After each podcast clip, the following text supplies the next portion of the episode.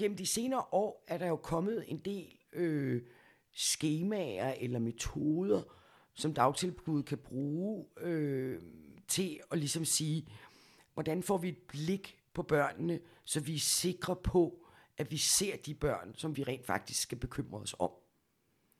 Øh, det er dog vigtigt at sige, at, at det ikke er skrevet i sten, hvordan vi ser børn, der er i risiko for mistrivsel, eller som vi er bekymret for. Men det er nogle skabeloner eller nogle redskaber, som mange øh, dagtilbud har taget til sig. Øh, Tobi-skemaet, som jo to gange om året ligesom kigger på alle børns trivsel i dagtilbud.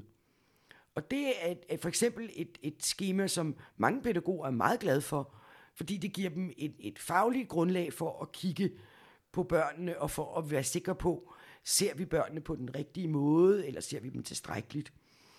Øhm, det, der måske er centralt i, i, i sådan nogle skemaer, det er jo, at det selvfølgelig altid er vurderinger og øh, fornemmelser, man starter med at arbejde med.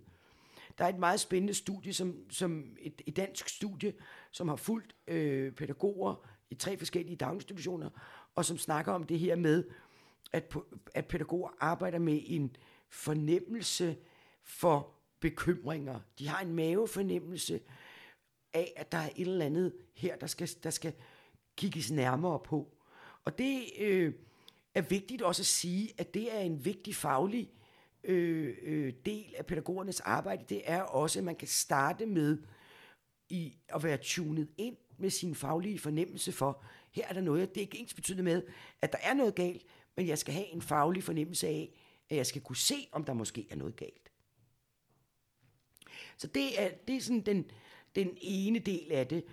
En typisk bekymringsproces er også øh, indkredset af en, en norsk forsker, øh, som peger på det her med, at vi kan skelne imellem henholdsvis øh, udviklingsbekymringer og omsorgsbekymringer.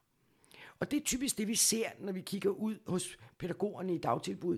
Det er, at deres bekymringer for barnet placerer sig enten for et, i forhold til barnets udvikling, er der noget, barnet ikke rigtig kan følge med i?